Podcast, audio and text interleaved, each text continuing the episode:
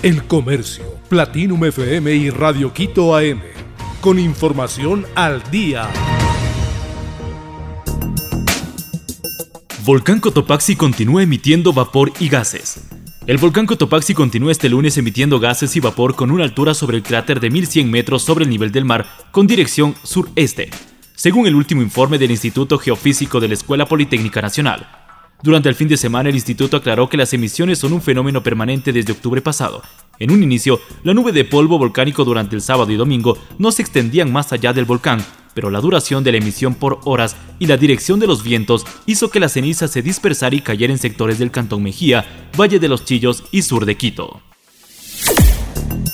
Camión queda volcado en la vía Collas en Quito. Un camión se volcó en la vía Collas en sentido Quito Aeropuerto la mañana de este lunes, según información compartida en redes sociales. En las imágenes se observa al pequeño camión volcado a un costado de la vía. Se desconoce las causas, sin embargo se indica que el camión transportaba ganado. No se han reportado personas afectadas ni víctimas mortales en el hecho. Miles de vuelos de Estados Unidos se retrasan por tormentas. En tres aeropuertos se retrasaron al menos 6.027 vuelos hacia, desde o dentro de Estados Unidos durante la jornada del domingo. Así lo informó Flight Airworld. Además, indicó que 171 vuelos en Estados Unidos fueron cancelados. De acuerdo con el reporte de medios locales, se pronosticaba un sistema de tormentas bastante grande desde el valle del río Mississippi hacia el noreste. Esto ocasionaría lluvias generalizadas y ráfagas de viento.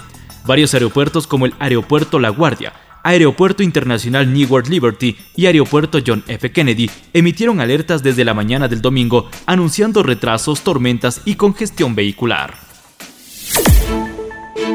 ¿A qué hora juega Ecuador con Senegal en el Mundial? La selección de Ecuador se enfrenta a Senegal este martes 29 de noviembre a las 10 de la mañana. Este encuentro definirá la clasificación a octavos de final.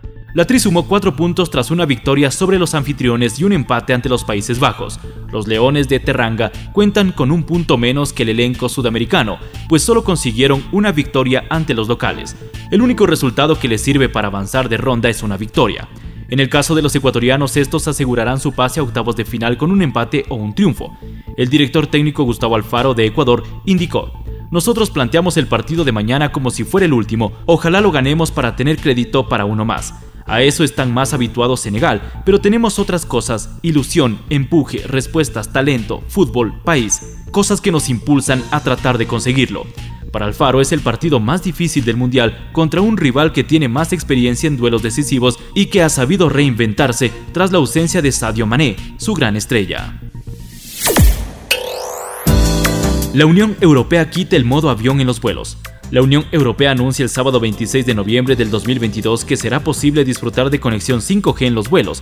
Esto se traduce en la no obligatoriedad del uso del modo avión. Esta configuración con más de 10 años de vida fue inventada en principio por y para su uso en aerolíneas para facilitar las comunicaciones entre tripulación y controladores. Sin embargo, desde el sábado cada aerolínea decidirá solicitar o no el uso de modo avión, aunque promocionarán conectarse a la red Wi-Fi propia que ofrecen. El comercio Platinum FM y Radio Quito AM. Con información al día.